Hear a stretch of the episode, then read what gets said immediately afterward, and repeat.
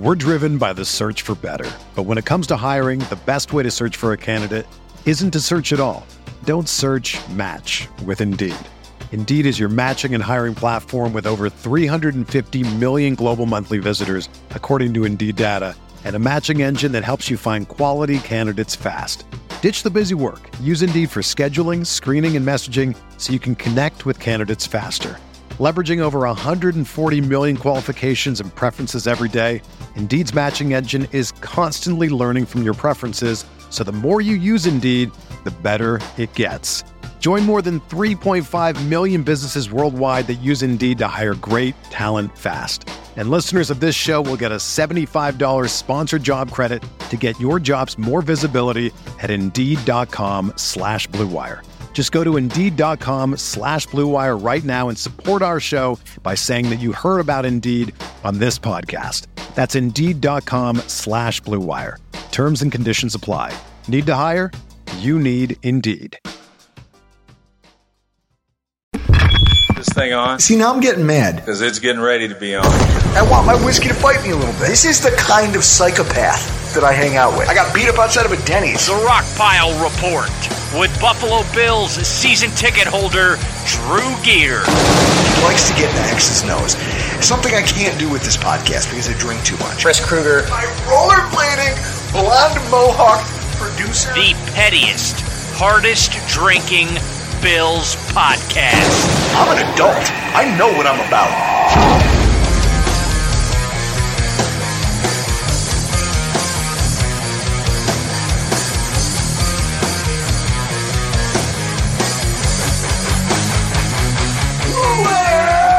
Welcome, everybody, to another edition of the Rockpile Report podcast.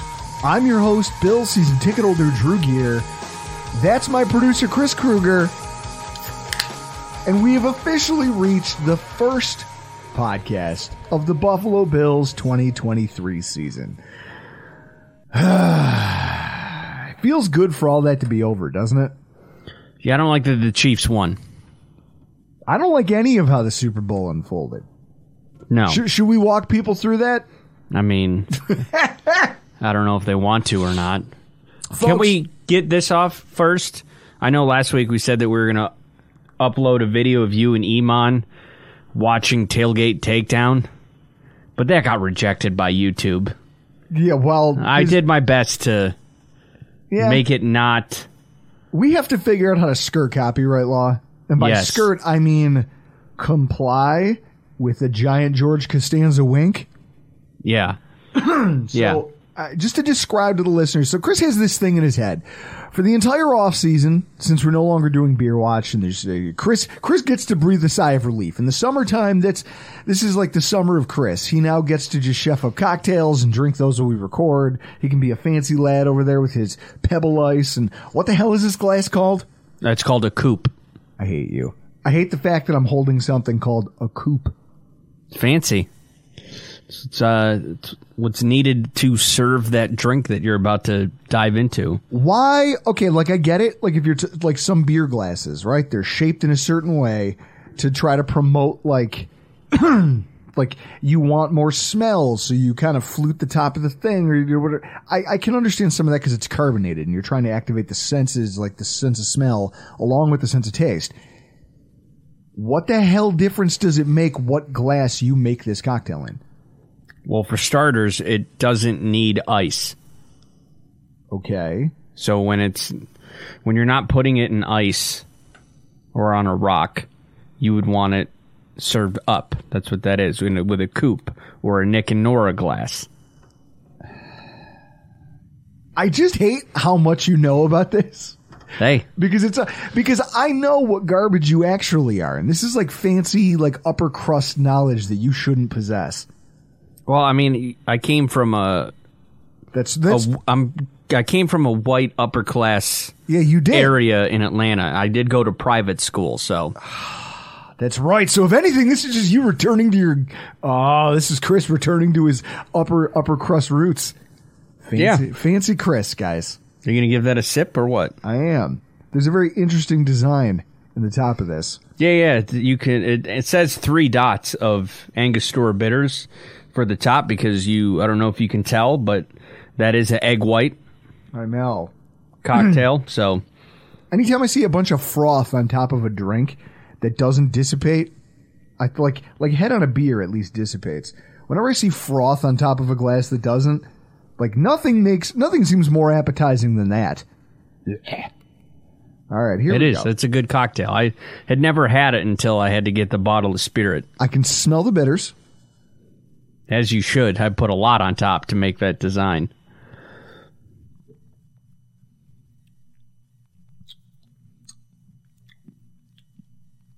All right. So at first glance, I take a sip off this stupid glass, and what I get is like something that tastes. There's almost like a black licoricey kind of uh, quality to it. All right.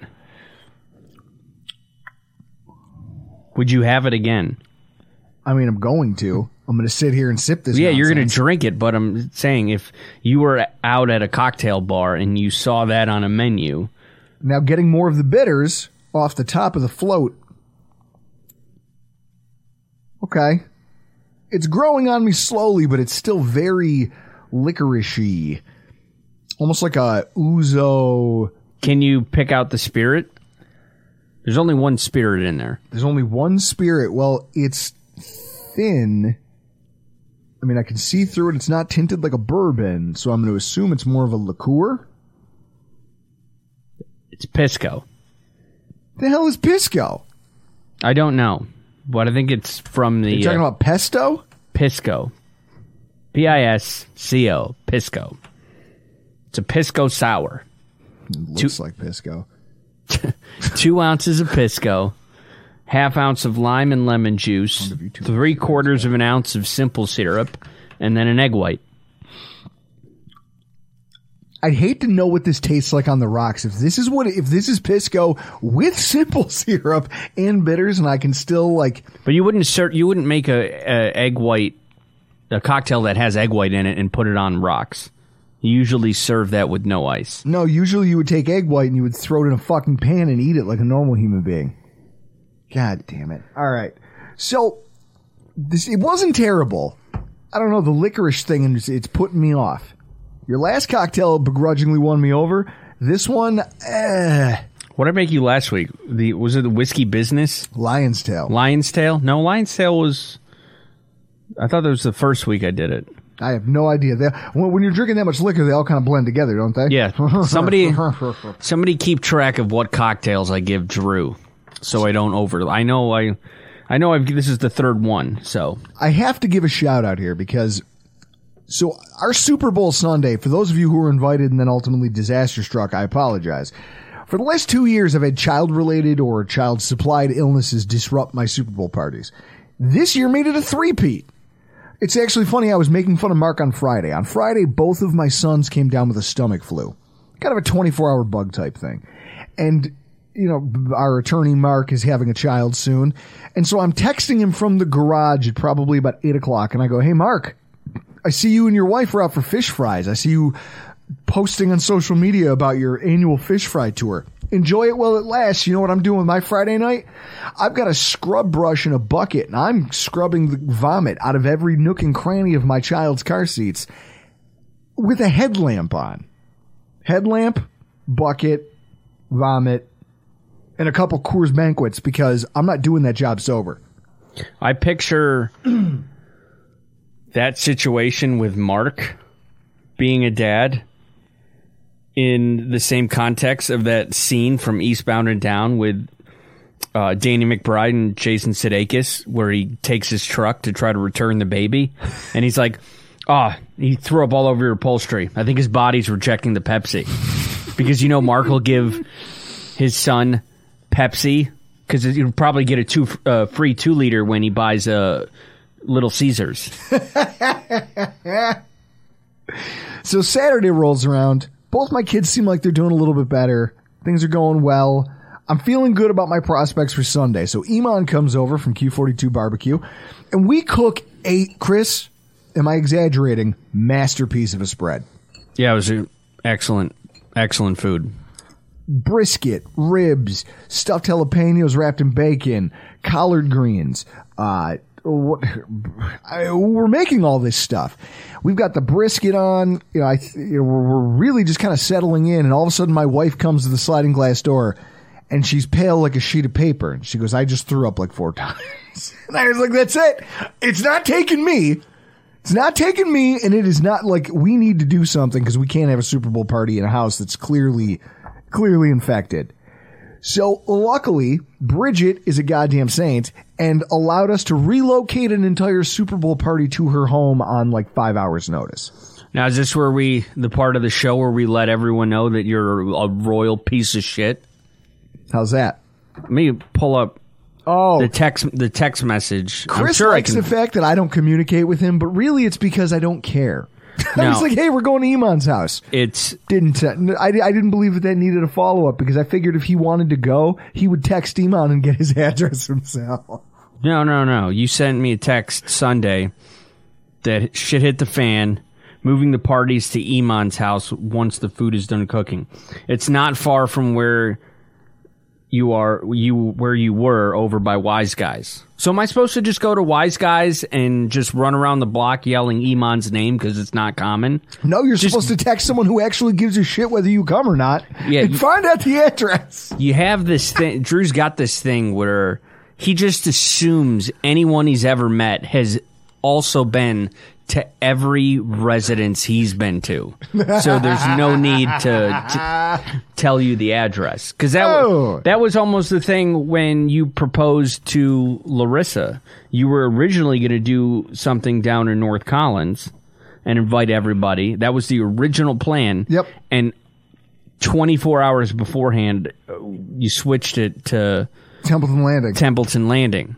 But I had not known your parents' address. So at that point, if the original plan was going to stick, I wasn't showing up because you didn't give me the address because you just assumed I had been to your parents' house. Uh, he's not wrong, folks. He's not wrong. But so we traipsed on over to Iman and Bridget's, who graciously hosted us. We put out this amazing spread of food, and I had the best time I've had at a Super Bowl in a long time because I watched literally almost none of that game. I watched the first half, which was great. It was fun.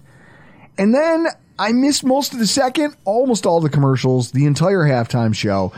I, Chris, it was amazing. Well, it ha- might have been the best Super Bowl ever. The halftime show was awful. I mean, anybody saying that that Rihanna performance was good, you need to look. listen. At, you need to look at yourself in the mirror. It was awful. I just live through the memes, brother. I just look at the memes and I go, hey, if the memes are on fire, then that means that that thing sucked. Yeah, I didn't like the Chiefs winning. I left during the commercial break of the game ending into the Super Bowl presentation of the trophy. Well, yeah, because at that point it doesn't matter. Yeah. I didn't want to see it. I don't want to I didn't want to see the Chiefs. I didn't see that either because I was busy drinking four. We drank a whole bunch of fourteen dollar Kentucky Gentlemen, it, like in true South Buffalo style. I love it. Like it, it re- realistically, if the Bills aren't in the Super Bowl, that party right there is how I want to watch the Super Bowl every single year. And so, with that, Chris, I will finish this highly offensive cocktail of yours. Okay, hey, Pisco sours are great. Pisco sours are something. I would not. Great is not the word I would use for them. But so now, the Lombardi's been handed out. That miserable finish from 2022 has been washed away with this delicious barbecue from the Super Bowl party and this ridiculous cocktail. We toast the official start of the Bills 2023 season, and we get into our Bills news update of the week.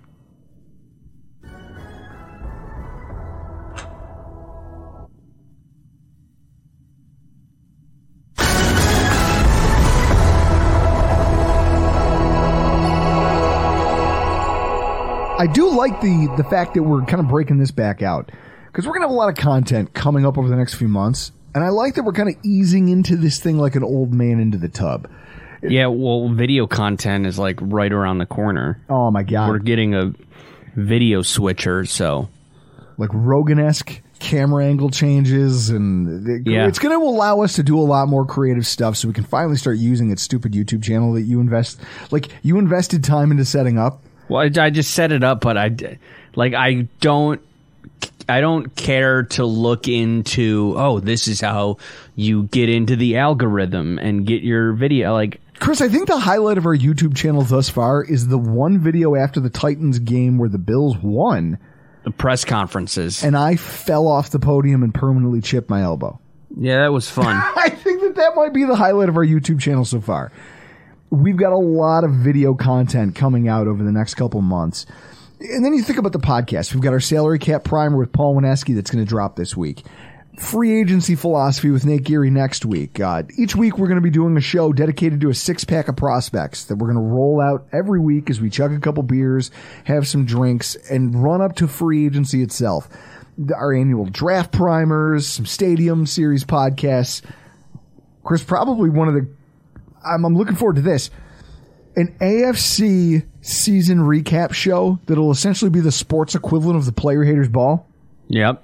like, we've got a lot of content that is specifically geared towards our petty segment of the fan base. It's going to be a blast. So for tonight, though, I kind of wanted to see because I kind of want to dig into this and clean up some, I don't know, hanging storylines as we get into the actual off-season cycle. And just some blurbs I found noteworthy since we're not going to have time to talk about them later. And some of them might have some meaning, while others are probably just best to be laughed at. Uh, let's start with the stories that came out of the Super Bowl media days. Now, the fun part of Super Bowl week is supposed to be the anticipation of the game, but let's face it. Did you have any real anticipation for this Super Bowl? No, I mean there was decent, semi decent storylines with Kelce versus Kelce, and then Andy Reid playing the Eagles. That was about it. I guess. I didn't even think about Andy Reid versus Eagles because honestly, I think he's been so successful. Like if he was a coach who was still struggling to find success, then maybe that storyline carries a little bit of gravitas, right? Like maybe there's like, oh man, it's his first shot at a Super Bowl title and he's playing the team that rejected him because he couldn't win the Super Bowl. Then it kid, there's a little bit of meat on the bone, but otherwise it just seems, I don't know, tired. It's like you're reaching for a reason to add drama to it. I don't know, but what I do know is that the media days are always good for some stuff. Right? Like anytime you put droves of media members in the same place as agents, coaches, and players, and then you put microphones around everybody with an opportunity to speak freely, there's at least a few things that come out that make you raise your eyebrows. Uh, I liked the the fact that news all of a sudden started coming out that Tee Higgins, you know, we, we got victimized by the Bengals. And everyone says, oh, that wide receiver core is crazy.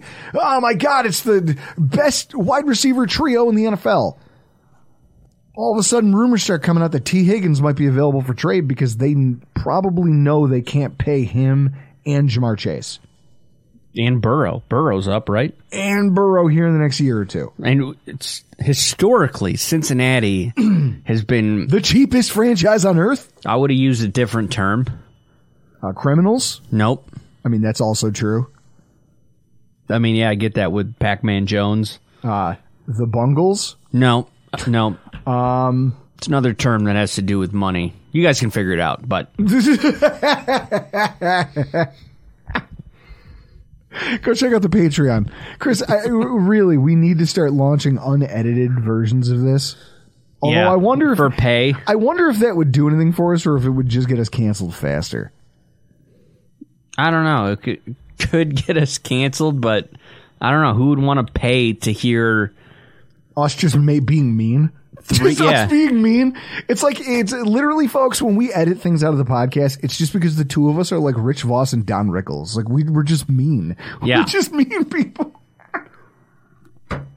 Yeah, we could do that if if you wanted to Ah. get if you wanted to get real hardcore with that of putting in that chime like five to ten times a show. I mean, it can be done, and then throwing up the uh, ori- Yeah, the you know what? original content on uh, a Patreon but realistically- or behind a paywall. Yeah, but I don't want to do that. That's a dickhead move. Paywalls suck, and the people who use them, like that's why Patreon just weirds me out. The people who do that, like Chris, I don't think what I do, I don't think what I do has a ton of value. So I almost feel like I'm stealing. Yeah, And that's one thing, like if I'm doing it from the government, Yeah, yeah. it's another thing if I'm doing it to people who I see and who I talk to and who I enjoy. Guys, if there's anything offensive that we bleep out of this podcast so that you think like you hear a clear edit, just come ask me in the mud lot. I'll have eight beers and I'll tell you. Mm-hmm. Because if I'm willing to say it over here, I really don't care. With that said, Tee Higgins available for trade. What does that say about the? Because everyone's like, "Oh, well, the Bengals Super Bowl window, it's huge. It's this, it's that." The thing that made them imposing is because they have all these skill players. They're going to No. have to hit on some talents the way they did in the draft. Like a guy like Tee Higgins in the second round, great, wonderful. It's what every Bills fan is hoping that we can do this upcoming season, right? Go That- find a giant wide receiver who, for some reason, falls that you can get your mitts on that becomes an impact player for you. It's going to happen when you have to pay your quarterback. Now all of your focus should be on the draft and drafting high level players in every round to get mm-hmm. you that production in years one to four while they're on the cheap. And so, when with a guy like Tee Higgins, who isn't as, I mean, you could debate who's better, Chase or Higgins, but realistically, I think they know they're tied to Chase just based on what they gave up for him in the draft, based on his production overall Yeah. as a player, his his utility as a player. So I think Higgins becomes expendable all of a sudden. But then that also throws off your ability to say, "Hey, we've got three receivers and you can only cover one of them." with your best cornerback. I just I, I feel like things get harder, but I understand why they'd have to do it. And, I, and then I like the fact that he was there. He's there, and they're just like, "Hey, what about the rumors that you're going to get traded?" He's like, "What the fuck? What? I, I don't know. I don't know how to react to that. Yeah. What What would you do if, like, you're sitting there, you're sitting on your couch, and all of a sudden some guy, or, or you're hanging out having a conversation with someone, and all of a sudden someone goes in and they go, "Hey, Chris, uh, you, you know, you work for this company right now, working with rubber. Guess what? You've been traded. Now you're to go work. But well, what? You're to be working in. Uh, well, I mean, if you're being traded to Cleveland, they're going to be like, "Hey, you now work for Ball Septic. You're going to be sucking the. You're going to be sucking the insides out of outhouses for the next two years." And you go, "Wait a minute, what? No, thank you. I didn't. Wait, what? I didn't sign up for this. No. When did this happen? Sean Payton also dropped a nugget that I thought was really interesting. He's doing an interview with uh, Mad Dog Radio. Uh, in fact, the clip of the interview is over on our Twitter at Rockpile Report right now. If you want to go check it out, he was trying to explain what took him so long to make a decision. He's talking about how there's so many interested parties that had to take the time. He had to parse through all the offers. It's, it's almost like the, the way he's describing it, though. I will say it's kind of like that chick who annoyingly tells people about all the guys that are trying to hit on them at any given moment in the middle of Batavia Downs during a panel discussion about football. Chris, we don't know any, anyone like that, right? No, Not at all. no. And at one point, he stated that he was approached by a quote unquote potential ownership group for Washington that asked if, if they were awarded the bid, would he be willing to coach for them?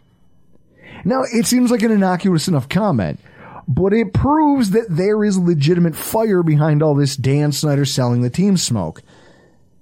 But then that story gets more interesting because you start looking into it, you know? I mean, because you might, none of you might care, but I'm a petty son of a bitch and I hate Dan Snyder with a white hot passion. I know, you know, listener, Preston, Yep. Preston hates him. His Yep. buddies hate him. They've driven to Buffalo to watch live football instead of paying to sit in the. St- they're they're Redskins fans. Instead of going to the stadium there, they drive to Buffalo to watch football It's probably or fly Well- to Buffalo. Well, I would, based on, you know, now that we're good and our ticket prices on the secondary market going up, but for the most part, it'd probably be easier for Preston to road trip to Buffalo, get a hotel, watch the game, than it is to pay for parking and a ticket for the Redskins. I think parking right now, just general parking, is like eighty dollars. Eighty dollars a car. You're gonna charge me eighty to park my car? What? Chris, I, I just like the, the petty things I want to do. I want to buy a junk. Like I, I want to, Chris. You know what that makes me want to do? Stuff like, hey, I'll pay for a car, Chris. Chris, Yeah. I'll pay for a car, four or five hundred dollars, right? Got it. I'm talking a junker, a real junker. A Buick LeSabre. A Buick LeSabre from 1996. I will go find that. I will buy it.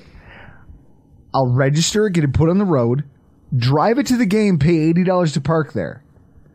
Then scrape the registration, take the plates off, take the VIN number off, remove the VIN from the windshield, flatten all four tires, and just fucking leave it there. now it's your problem, dickhead. You figure out what to do with this and your eighty dollar parking. Like that's that's where I, I hate this guy. And guys, I have a whole podcast full of uh, DC podcasters and bloggers and beat reporters just waiting for the day that we as fans of NFL football get to finally flush that turd once and for all and the team sells. Unfortunately, news broke today that it seems like Dan Snyder might be trolling us all because news broke that offers are cooling and it's starting to look like Dan Snyder might have quietly just been sabotaging this whole sales effort the whole time just to maintain ownership of his team. Like if I could just wait out the results of this congressional inquiry and make it look like I'm trying to sell my team and everyone will back off and then I'll put the price so high compared to the amount of money they make a year, no one will buy it. Yep, He's a real piece of shit. he is. Uh, it, it's funny though because I, I immediately think of Dwight when I say that from The Office. Where what do you remember that episode where uh, what's his face the assistant from Florida from Sabre, uh, the tall gangly one. He's like I, he goes they call me what is it like the handle because I go flush. Flush, and he goes. You might be. He goes like you might be the. He's like you might be the flusher, but I am one. Of, Dwight puts him in a hammerlock and is like, "You're gonna take me to Robert California's house." He goes, "You might be the flusher, but I am one extraordinary piece of crap." That's Dan Snyder. He is one extraordinary piece of crap.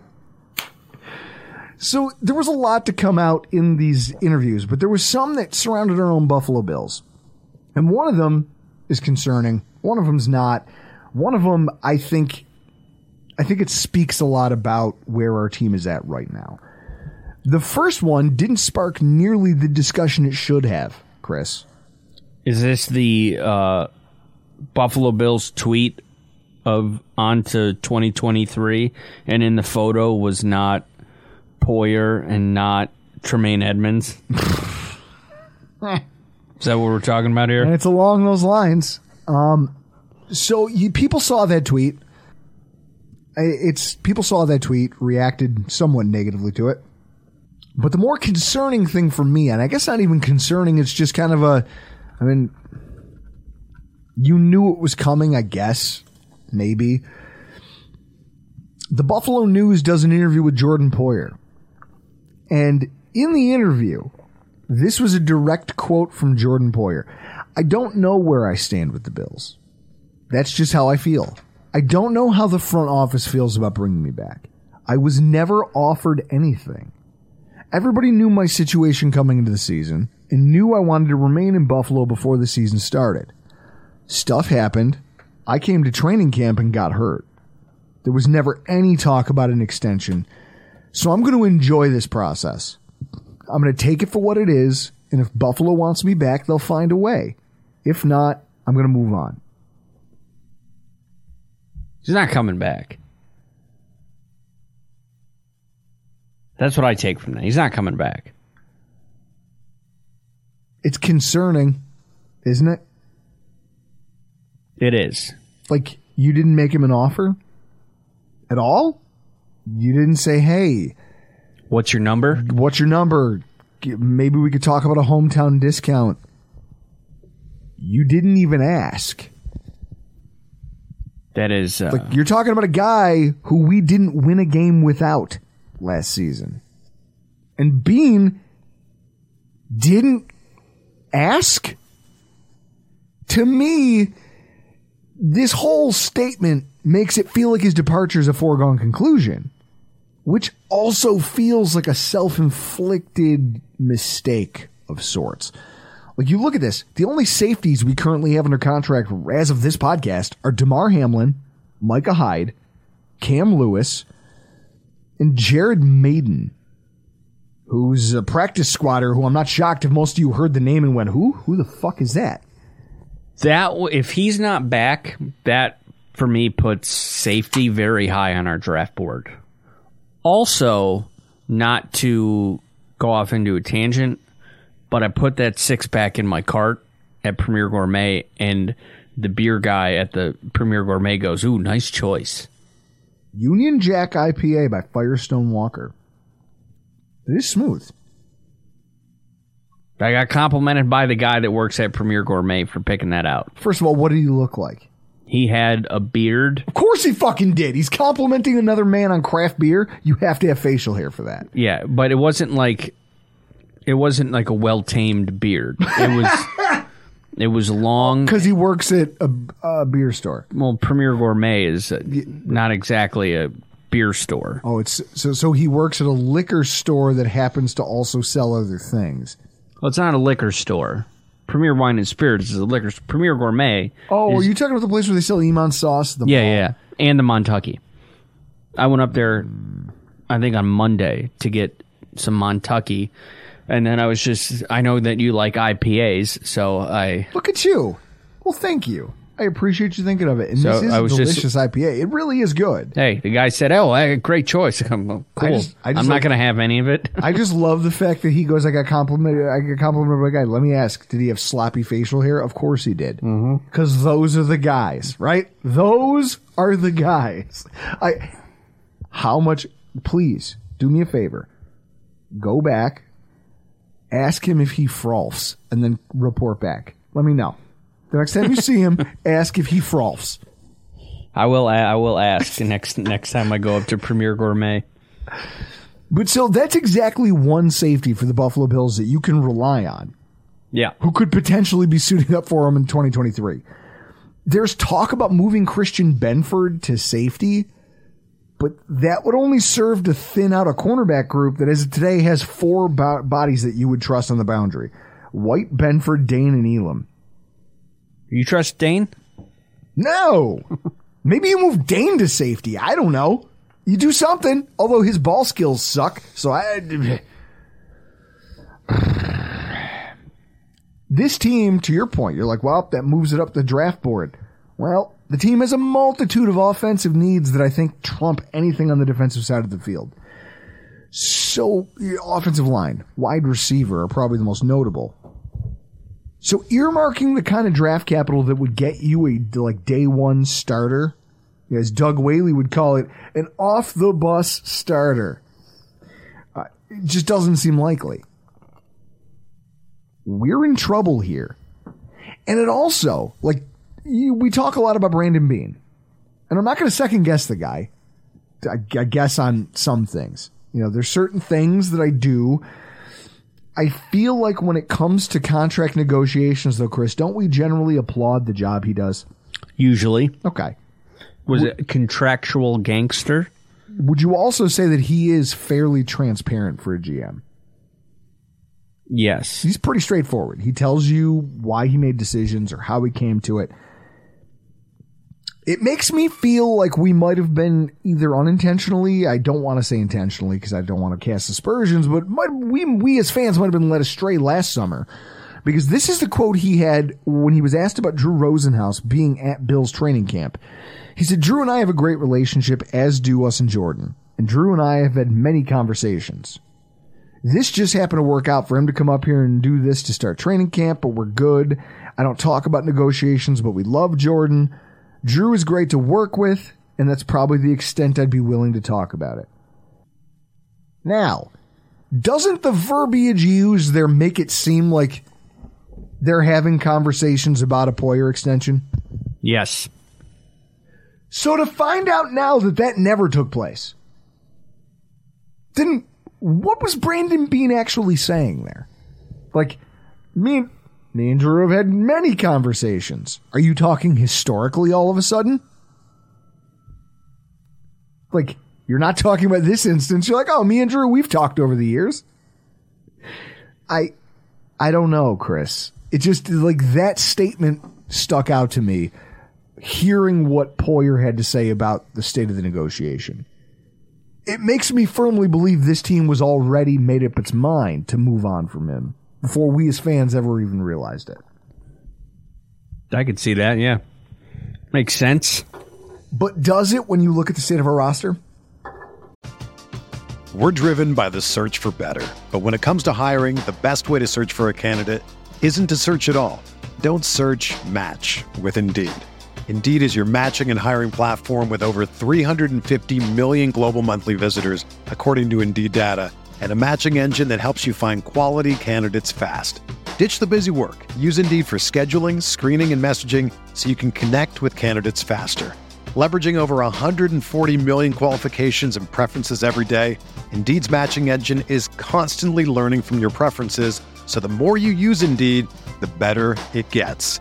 Join more than 3.5 million businesses worldwide that use Indeed to hire great talent fast. And listeners of this show will get a $75 sponsored job credit to get your jobs more visibility at Indeed.com slash BlueWire. Just go to Indeed.com slash BlueWire right now and support our show by saying that you heard about Indeed on this podcast. That's Indeed.com slash BlueWire. Terms and conditions apply. Need to hire?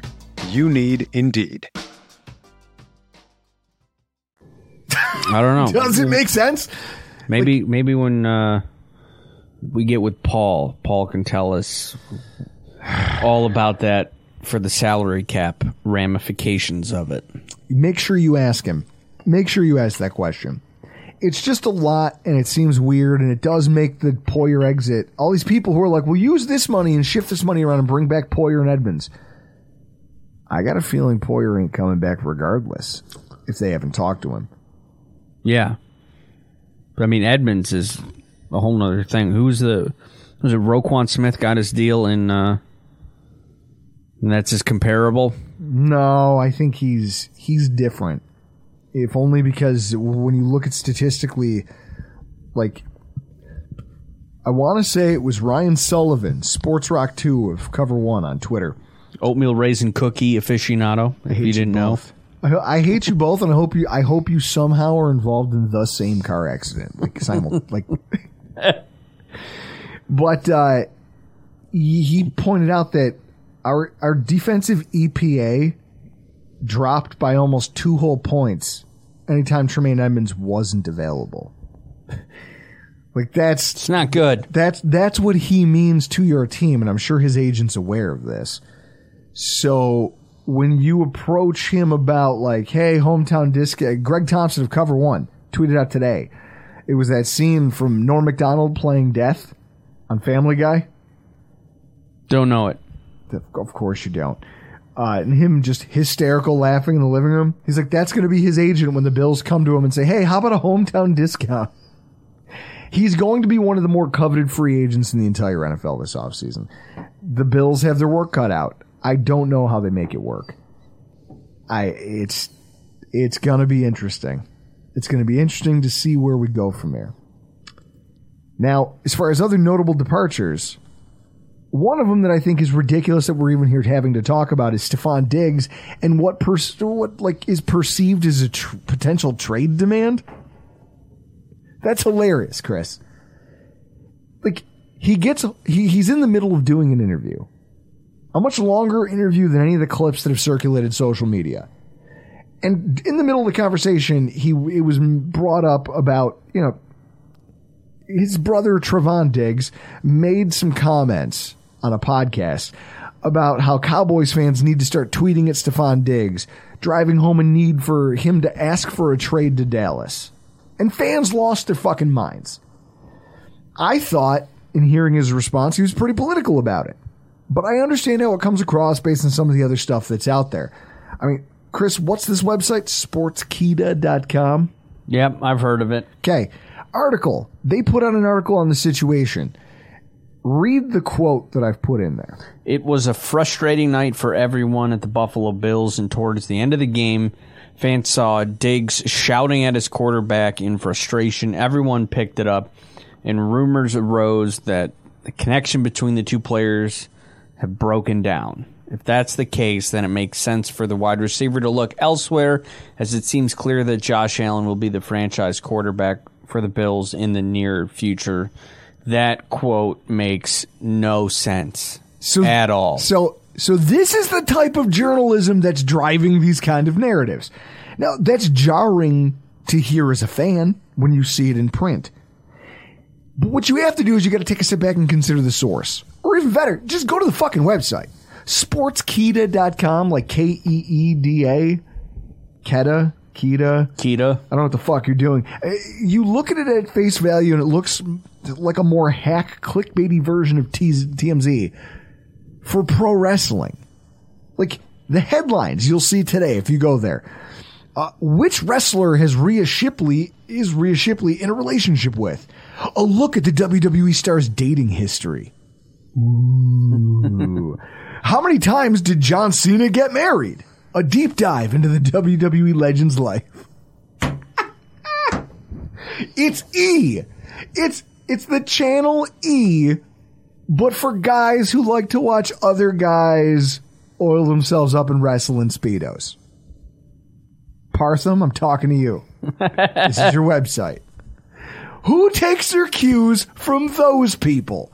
Well, At you- least when it comes to the Buffalo Bills and NFL football. I mean, Partham is going to let you know that it's Rhea Ripley, which you have on our sheet as spelled correctly, but you were calling her Shipley.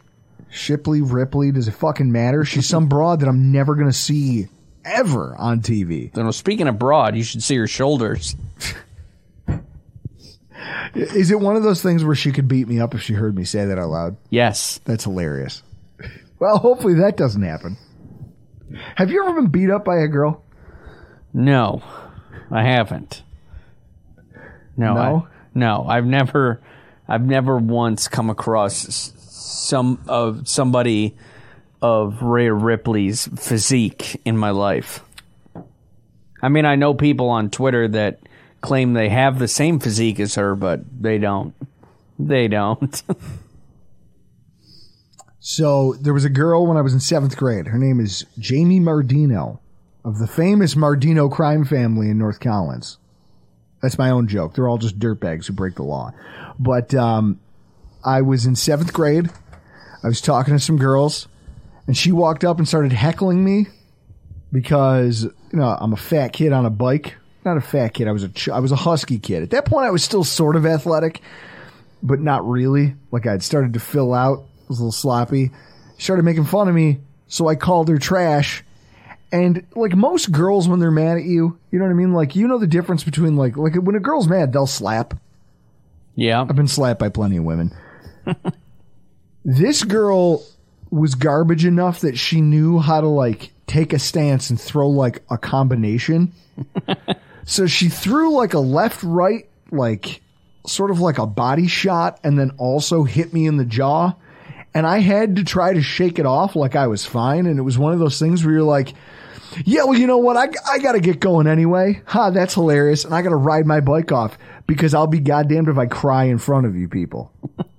Chris, if you're talking to a girl, you cannot cry in front of her, right? Well, dep- well, it depends. If you're in you're a, tr- if you're in a relationship with said person, yes, you may do But if you're not, and if Yeah. you're just trying to lay, if you're trying to lay the ground, uh, Yeah, you're you're trying, trying to lay to- the groundwork. Yeah, if you're trying You to can't cry her, in front of that girl. yeah, You're just gonna be like, haha, that's hilarious. Also, I have someplace to be right now. Probably crying around the corner, but don't worry about that. Luckily, her whole family's in jail for the most part, and she had three dead teeth in like 10th grade, so I feel like I won this.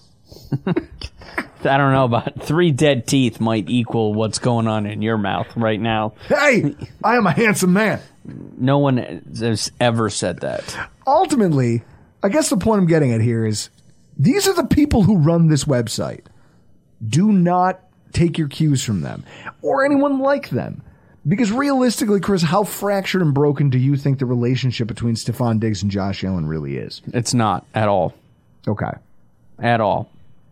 I, I can't, like, How look? How often do you see that situation on the sideline happen? Let's say it's the quarterback doing what Diggs did, Mm-hmm. and it's like, oh, look at him, he's trying to be a leader. Get everybody behind him. but if it's a But wide it's receiver. a wide receiver, a diva. Oh, look Get at him that. out of here. There's He's a, problem. diva. There's a problem. He's being a problem. Now, if a quarterback does that stuff, you're right. There, there is a weird double standard that gets applied to this. Just listen to me, guys. Take a deep breath. Say it with us. Goosfraba. Stop letting clickbait ruin your mood. This is much ado about nothing. He's here until like 2027 contractually. He's Yeah. not demanding a trade to another team. Even if they did, they would have to make room for his cap hits. It's just, it's, it's an, I whole thing, it's all much ado about nothing. Unless you're a wrestling fan and you like that website, in which case, go ahead, believe what you want. In fact, keep reading that website. Stay away from me. Stay away from my podcast. Uh, and then there's, so we're talking about Josh Allen. This is what I think got missed in all the hoopla, and it was a, it was a story to me. No one reported it. I didn't know this. But Chris, do you remember hearing anything from Super Bowl Media Week about Josh Allen? No. There's a reason for that. He skipped Super Bowl week altogether. Altogether, he skipped Super Bowl week. Now, last year, he was there making the rounds, doing all the promo spots. He hit every major new, you know, every major media outlet had an interview with Josh Allen. You know, in fact, I think that tour was part of the whole like, hey, if we'd gotten the ball, you know, whatever, I never got to see the ball again. And then the rule got changed for overtime in the playoffs Which we had nothing to do with. which we had nothing to do with. We didn't even propose it. It wasn't us. So, but he was just stating what he felt was a belief. Like, I, if I had gotten the ball, I know we would have won that game. I understand. Like, Chris, don't you identify a little bit with Josh Allen in this moment? Like, yeah. I don't want to be there now. Like, after the, how much football did you watch the week after we got bounced in the playoffs? I mean, I watched the championship games, but not as intently as I usually would. I barely paid Which attention to it's weird. Well, I barely paid attention to the first game. I hate watched the second game. It's- and only because I'm a piece of garbage. I watched intently. My wife was like, "What are you doing?" She's like, "You're sick and you're making chili." And now you have two open beers at the same time. And I go, because the refs are fucking over the Bengals and it's amazing. it is weird that when we were doing this and we were bad and missing the playoffs, like remember I was over every weekend at your place. We were watching wild card, divisional, championship games, the Super Bowl. And then when you get in it, whether you're out in like wild card, divisional, or the championship game, like It takes the wind out of your take, yeah, you're out for like two weeks tops. So, like the rest of us, he also took a sabbatical. He even turned down paid appearances, right? Chris, read his quote from Pro Football Talks article. Uh, okay, you don't want to fall into the same routine, not making it there and going and spending time there. Uh, this is uh, Allen on Kyle Brandt's podcast. Putting the attention on the wrong thing, I guess you could say. Been there, done that. There's some good money making opportunities there, but I'm at the point where I'd rather be playing in the game than uh, getting the payoffs. Yeah, we know because your contract is now in session. You're Yeah, like now, the he's bag. like, oh, now I'm a multimillionaire. yeah, you're getting your bag now. So- starts this year. We get it. I reserve the right to be a cranky fuck and not go talk to you dickheads about because you know what's going to happen. He's going to show up and they're going to ask him, "Oh, so what were you and Diggs yelling about?" He's going to be like, "Well, I think that that should stay between the two of us because he's a friend of mine." yeah, why don't you make we're-" like a tree and fuck off? And it's so it's just listen. I already know what it is. Now I'm a multimillionaire. I don't have to talk to you people. So I don't want to. And also to his point, he's like, you don't want to be the quarterback who's there talking to people, hanging out. Hey, I'm here to see the thing, and yet you want to be in the game. He's he's intense. Like you remember that article, the year after we lost to Houston, and there's that uh, Kansas City game. It yeah, was Kansas City, Houston the next week. And his buddies who were, he was out playing golf with were like, he was just, he was trying not to watch the game, but they were like, we could tell he was just staring at it. And, you know, they, they played golf, then they went out to eat and they were like, he, he, he was just glued to the TV. And the whole time he kept just saying like, I should be there right now. That should be me out there on the field, not these fucking guys. I know that that's Allen's character. That's who it's, it's his makeup. It's who he is. I like the fact that he's taking it this personally.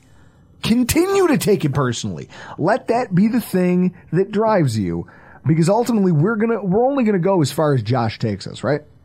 exactly. I think our coaching staff has proved they're not going to be able to do it. Our defense can't do it. Our defense has actually been one of the worst playoff defenses over the last two seasons. So, what do you do? it's gonna come down to that guy. And I'm glad that he at least feels some of that. And that he has a sensitivity to like, he, he his pettiness drives him to a level of, hey, I don't even want to be there if I can't be in the game. I like that. I do. And then just switching gears before we wrap this thing up. Changes to the Bills coaching staff. Is it enough to satisfy people? God, I wish Nate was here tonight. Okay. So when the season ended, there was a lot of people calling for heads. Our head coach, our GM, Coordinators. coordinators, everyone should be fired. And I understand it. I mean, I'm probably the most hyperbolic person involved. Like Chris, our listeners all I don't think our listeners understand. You've seen some of it firsthand. Yeah. Like lunacy. That's me. Unhinged. Yep, that is you. That's me. You ever thrown a beer at a moving vehicle in public?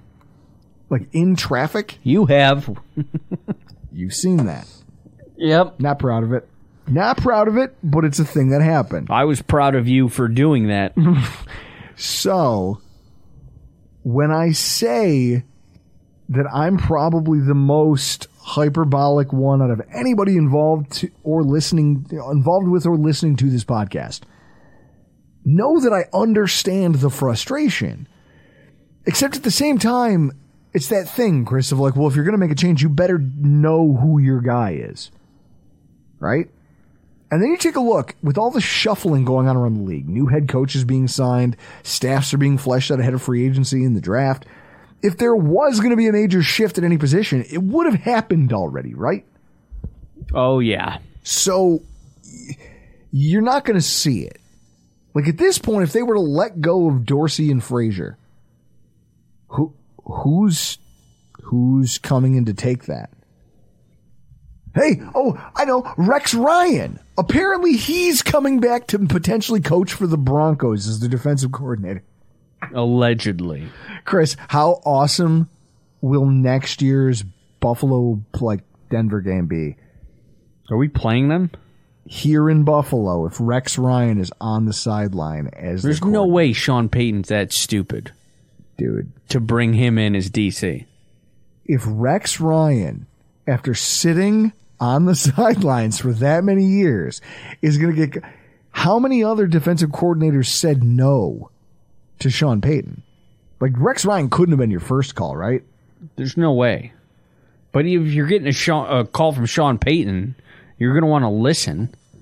He's been one of the better, most consistent coaches over the last 15 years. So, how the hell does Rex Ryan end up being, like, brought into these conversations? I have no idea. Well, I mean, he coached with Rob Ryan. This, he, he had Rob Ryan with the Saints for a cup of coffee. Can you imagine if they both, Rob Ryan and Rex Ryan, riding a tandem bicycle into that fucking Mile High Stadium? God, yeah, They pass out from lack of oxygen. that's a thing. Oh, it's funny because they're huge. Um, Jesus. All right. So realistically, there are no major changes coming to the Bills coaching staff, but that doesn't mean things haven't been shuffled around a little bit. And I, I kind of have an idea or a feeling about them. We'll walk it through. Release of the safety coach and the departure of Chad Hall. Now, this is one of those things where I tweet something immediately after it happens. And Bill's Twitter gets together and tells me I'm an idiot. And then two or three days later, Bruce Exclusive comes along and says, like, oh no, this is, you know, he makes the same point I made and he gets a golf clap from everybody. And I go, oh, it's because, I don't know, because you don't get hammered and occasionally yell at people. Ah, oh, I see. So, oh, so you think you're better than me. Oh, so you, d- what is it? So what if I do take my shirt off more often than I should in public? Maybe I'm not the most personal, per- personable person online. Maybe I'm not nice to people on Twitter. the Chris Riley schedule never gonna hold. Bennett Brower. Ah, for me, it was that the firing of our Jim Salgado, our safeties coach, wasn't scapegoating. Like everybody tried. They're like, oh my god, they're gonna fire the like the one guy with the least to do with it. I think a lot of it was just a dude who lost a game of musical chairs to a younger, up and coming talent and a new face with a skill set that the team desperately needed. You look back at Jim Salgado's career here. He was here from 26, 2016, 2017, all through Sean McDermott's career until now. He works up Taron Johnson. Like that was his thing. 2020, 2021, he was, he got moved up to Nickelback's coach. Taron Johnson probably took his biggest step forward during those two seasons. Then he moves to safety coach in exchange for a younger, growing defensive assistant at the position. His first season there, the young safeties that the teams have kind of has to press into action are mediocre at best, nowhere near as reliable as the team would have liked. Now you think about what we talked about earlier. Poyer, foregone conclusion that he probably does not come back here to Buffalo. Someone will make him a, a, better offer. If we didn't make him any offer, then it starts to feel a lot like uh, the Levi Wallace situation. Oh yeah, where the first time at free agency they said, "Look, Levi, you go test the market. We're not even going to give you an offer. You go see what the market looks like. Then come back to us. We'll see if we want to counter." And then we ended up re-signing him for like $1.4 million. They did the exact same thing the following year and the Steelers stepped up and said, Hey, we'll give you $4 million. Take the money. To take the money. The team was basically daring him to make a move, thinking that they could replace him. I do think it's a little crazy that they played the same game with Jordan Poyer. Then again, you look at his age, you look at his injury history, and you say, hey, what are we going to do here? Yeah. Is this going to get better or is it just going to keep getting worse for a guy who plays a hyper physical position who's in his 30s already? I, I get it. I do. So now coaching youth is going to take center stage at the position with the likely departures of Poyer and Hyde over the next two seasons. And the team brings in Joe Danna, who has 15 years of NFL experience as a defensive backs coach. He's overseeing the development of guys like AJ Bouye, DJ Hayden, Darrelle Revis, working with safeties, Jalen Pitre, most recently for the Texans, who, even though the team was dog shit, Jalen Pitre had a breakout year. Um, he, he's a guy, right, who has a record of teaching defensive backs how to play defensive back. Sean McDermott, he's a coach who's always kind of known how to teach defensive backs, right? Correct. Leslie Frazier, former defensive back. Yeah. Defensive back seems to seem to do well under his tutelage. Yes, so you'll be interesting to see how Kaiir Elam grows this offseason mm-hmm. with this new coach and well, I, I think it's going to have more to do with whoever we add at the safety position. But realistically, again, Elam. Elam saved our asses down the stretch. Elam was one of our best players down yeah. the stretch when it mattered. Even though the team tried to marginalize him. It's it's an interesting dynamic and it's an interesting thing. Bringing a coach that knows how to teach rather than simply overseeing the position group and communicating. I think that it's a positive move, and I don't think that it's an indictment that, and that's what I tried to tell people. I don't think Salgado did anything wrong. I think the team knew hey, we're shifting gears now for the first time since Sean McDermott. When Sean McDermott took the head coaching job, 2017, we signed Hyde and Poyer together as yes. free agents. He's had, the, and they were veterans, multi-year NFL veterans. This will be the first time that Sean McDermott doesn't have that at his disposal since he's been a head coach. There's an acknowledgement from the team that, hey, we're going to be working with some younger players here. We need a guy who can teach. It's going to be paramount. I think that this is almost another kind of nail in the coffin for Jordan Poyer's existence here in Buffalo as a Buffalo Bill, which makes me sad. But I also think that it's an acknowledgement by the staff that not that Salgado did anything wrong, but we're not we're not going to move you back and fire this young kid who's working his way up. and we need something that you can't provide us. So you're out. Now the other loss, Chad Hall, that one stings. Like there's no other way to look at it. I, I'm not like think about the wide receivers who loved that guy. I'm Yeah. sure they weren't thrilled about this. Uh, he he was he was beloved. They bought him a truck for Christmas like two years ago. Interesting. Like they loved that guy. It also makes another member of the McDermott regime to leave for a lateral move elsewhere. Yeah. And oddly enough, they both left for Jacksonville.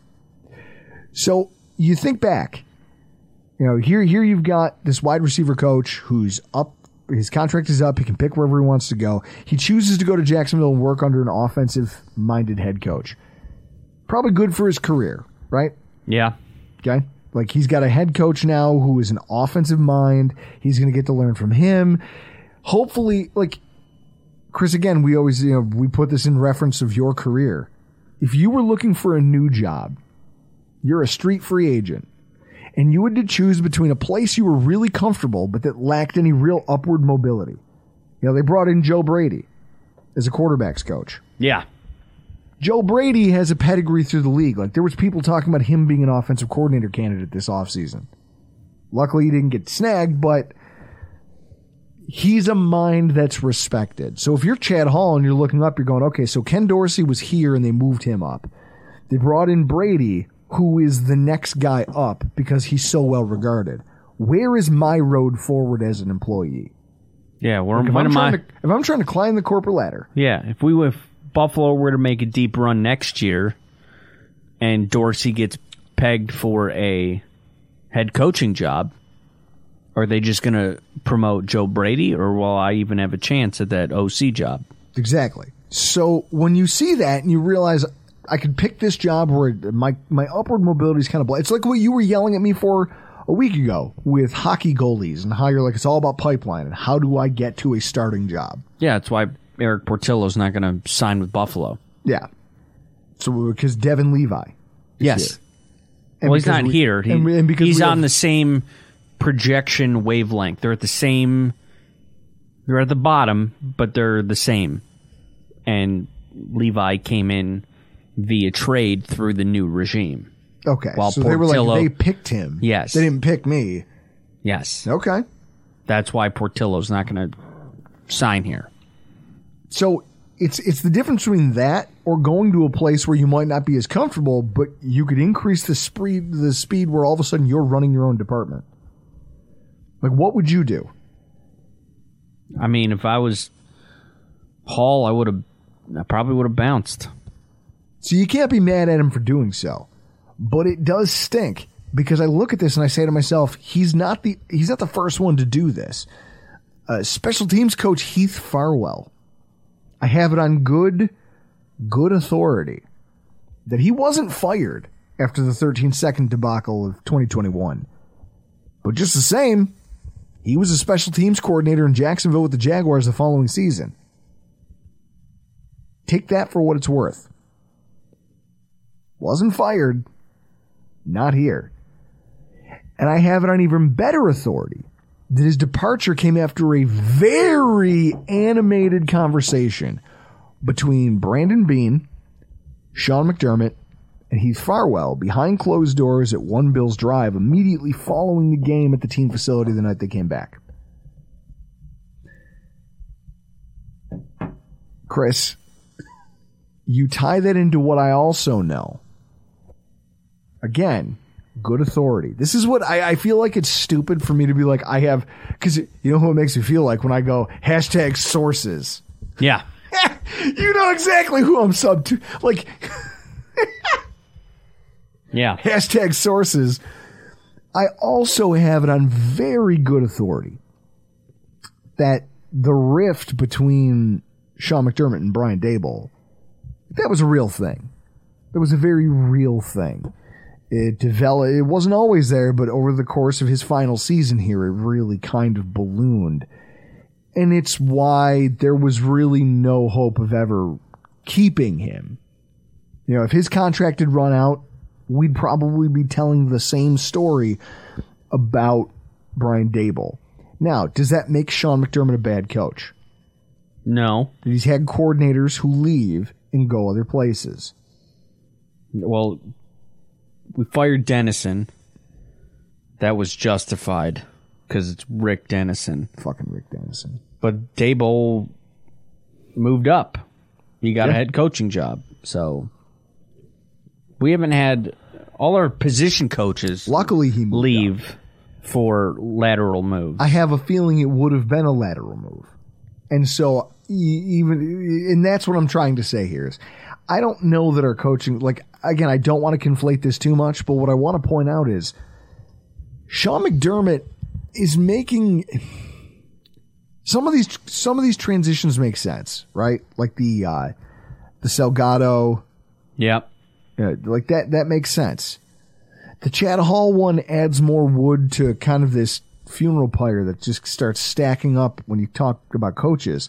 Because Chris eventually coaches talk about that. Like in NFL circles that stuff gets out. That stuff gets talked about.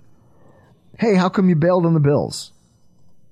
Hey, how come you didn't opt to go back to a team where all the players loved you and it seems like a team that could win a Super Bowl? Why wouldn't you want to stick around there? Hey, how come you were fighting with your head coach? Like, what was your beef with him? It's not like these guys don't all talk to each other. Do you think that there's a chance that Sean McDermott might be kind of warming his own seat with all of these coaches leaving for either lateral moves or just like I said, the whole Daboll situation? No. I right. don't I don't think so. I just I think he needs to be careful here. I mean, maybe some of it's just how he runs an organization, but I think he needs to be careful here. Now, there's also the uh, the, the wide receiver coach Adam Henry move that we made to replace Chad Hall. It's interesting to me, if only be because it, he's been around the NFL for years, and no, it's not a secret that his career has kind of orbited that of Odell Beckham Jr. I'm sure no one in our fan base is overreacting to that, right? Yeah. The wide, well, what I like is that beyond this whole tied Odell Beckham, which everyone is again being like, oh, is it a lock? Is it a lock? No, it, it doesn't matter. What I know is that wide receivers everywhere he goes seem to thrive. Almost most importantly to me, because, you know, people talk about, well, he was with the Giants and Odell was there. And then he went to Cleveland when Odell went there. And then he worked in Dallas, and Dallas had some great years. Well, he also coached at LSU and coached Jarvis Landry and Odell Beckham when they were just lumps of clay trying to figure out like how do I take my natural skills and make them NFL ready? Make me a top 60, top 90 pick in the draft. He coached those guys. He was responsible for the molding of those players. Just like we got done talking about the new safety coach when you think about Chad Hall and Chad Hall's experience working with pros, guys who are already settled, you look at this guy and what does he have in common with the new safeties coach, Chris? I have no idea. A track record of showing he can cultivate young players into successful NFL careers. That alone makes him a strong candidate for the job. Yeah, everyone looks at the top. Oh, he was at LSU with Landry and Beckham. That means that one of those guys is going to come here as a free agent.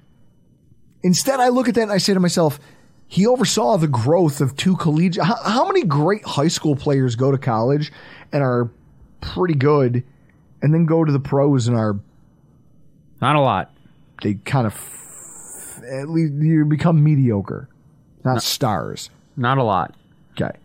So knowing that he put together two, he, he groomed two guys went on to have really solid careers, plus others.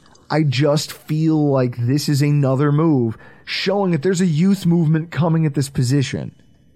And that there's probably some investments to be made where young players are going to come in and it's going to be on these coaches to teach them. So in that way, I don't think that it's a, I don't want to call it a blessing in disguise. I think it's different. I think just like Ken Dorsey coming in for as offensive coordinator, there will be growing pains, but there's a method to the madness I kind of wish that things were ending career wise for so many of these coaches differently because I think it is a poor reflection on Sean McDermott. I think the fact that he keeps shuffling through all these coaches is a poor look for him. And it makes me, I guess if I was going to end this show with a question for you, Chris, what would it take in your mind to put Sean McDermott on the hot seat as we head into 2023? What would it take? Let's just, A down year. okay, but what's considered a down year? Nine and eight. You're talking about missing the playoffs. Nine and eight, ten and seven. A wild card bounce. Okay, but that's not nine and eight. That's uh, making the wild card round. Nine and eight teams probably don't make it in the AFC. So you can't conflate those two things and put them together. I'm just giving A you op- loss? I'm giving you options. Okay, but I'm talking about a. So is it a loss early in the playoffs? Yeah. Okay, so at this point, you're looking at Sean McDermott saying you have to win at least one playoff game next year. Yeah, one or two. If they lose in the divisional round again for a third straight year, you're, st- you're still not ready to warm that seat up. Where do we? I guess that's what we need to spend this summer thinking about. I don't know if it would. Where is the bar for the Buffalo Bills in 2023? We all we're going to spend months talking about the work to do, the players, the talents they could acquire, the different things they could do. I think what we should start thinking about now, so that it, once we get to see the fruits of their labor in free agency and in the draft, we can kind of assess, like, okay, what does success this season look like? I think we need to start trying to establish that what does a good season for this Buffalo Bills team look like? Is it Super Bowl or bust? No, the AFC is going to be difficult as shit to get through. Sure. Of course it is. NFC is way easier. All of the good quarterbacks are in the AFC. Okay. But So- that's the job. Yeah. I'm just saying it's going to be it's more difficult than if you were in the NFC. So, over the next couple months, every now and again, I'm going to check back in with you, Chris, and I'm going to try to define what does, like, what does a good season for the Buffalo Bills look like? Where is the bar for you? Where do the Bills have to make it for you to be content with the way the season played out? For today, I hear you say three things. First, you go nine and eight. You're like, oh, nine and eight would be bad, but if we went what ten and seven, you'd be okay with that. No, I'm saying I'm If we giving won you twelve- I'm let's- giving you two options: nine and eight, ten and seven. It's it's within a game of each other. But I'm not talking about. Re- but I'm not talking about regular season. Fuck regular season. I think our team's better than that. Don't you? Yeah, Okay, so then would then take record in the regular season off the table, right? Because if we believe, but if this you is- want to get on the hot seat, we that's what it, that's what it's going to take. okay, so you think that if the Bills go into the playoffs next season, right now, not knowing what the roster is going to look like, not having so many question marks around the roster, you're saying that to you, the hot seat looks like not making the playoffs. Nine and eight, ten and seven, or if you get bounced in the wild card. So if the Bills go out there and put together what looks like an impressive roster over the next month or two, Yeah, might that expectation change? yeah. Okay. Depend- I don't know what the 53 looks like. Ah, I can't wait for this. You're Folks, you're going to get to follow me on the ride of. you're just throwing around ho- like Well, no, because I know in my head. No, no, because I know in my head what it looks like. Yeah, I, I got to know who's on the team. I, I- can't. I can't. I can't give definitives. You're like throwing around Charlie Gross hypotheticals over here. Charlie Gross. Charlie Gross hypotheticals. I listen. D- Dave, listen. Don't you put that evil on me. that guy's hilarious. Is he still around? He is. Shame. so what we're going to do is have this conversation over the course of the offseason. And I think that everyone should ask themselves that. What does a successful 2023 look like? This year we were pegged as Super Bowl favorites and we fell grossly short of that.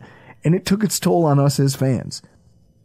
Now we have to come to grips with that, move on, but also understand that this team is gr- like a team that felt like it was destined to do more than it did failed us terribly. So, how do you reconcile that and come up with reasonable expectations? It's going to be fun to watch this offseason process play out and the decisions that the team makes, the moves that they make over the coming weeks, how those impact those expectations. I can't wait for it. right? Yep. Because it is hard for me to sit here today and tell you AFC Championship game or bust if I don't know who the hell's on the roster. I have to see what that 53 looks like. And it's going to be an interesting thing to check in periodically, Chris, and pick your brain about this. All right. I can't wait. But guys, for tonight, we got to get the hell out of here. I appreciate you coming on this ride with us this off season.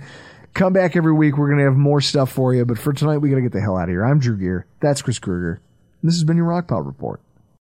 It's happening daily. We're being conned by the institutions we used to trust. The mainstream media is distracting us with meaningless headlines instead of focusing on the harsh realities facing American families. Time is short before something big happens, and that's why so many folks are preparing. They're becoming self reliant by investing in emergency food storage from My Patriot Supply. Go to mypatriotsupply.com and secure four week emergency food kits for each member of your family. Each kit contains tasty breakfasts, lunches, and dinners, averaging over 2,000 calories per day. Save $50 on each four week food kit you purchase. Plus, get free shipping on Ready Hour four week emergency food kits. You're not ready if it's not Ready Hour foods. At My Patriot Supply, you can also get solar power generators, water filtration units, heirloom seeds, and survival gear.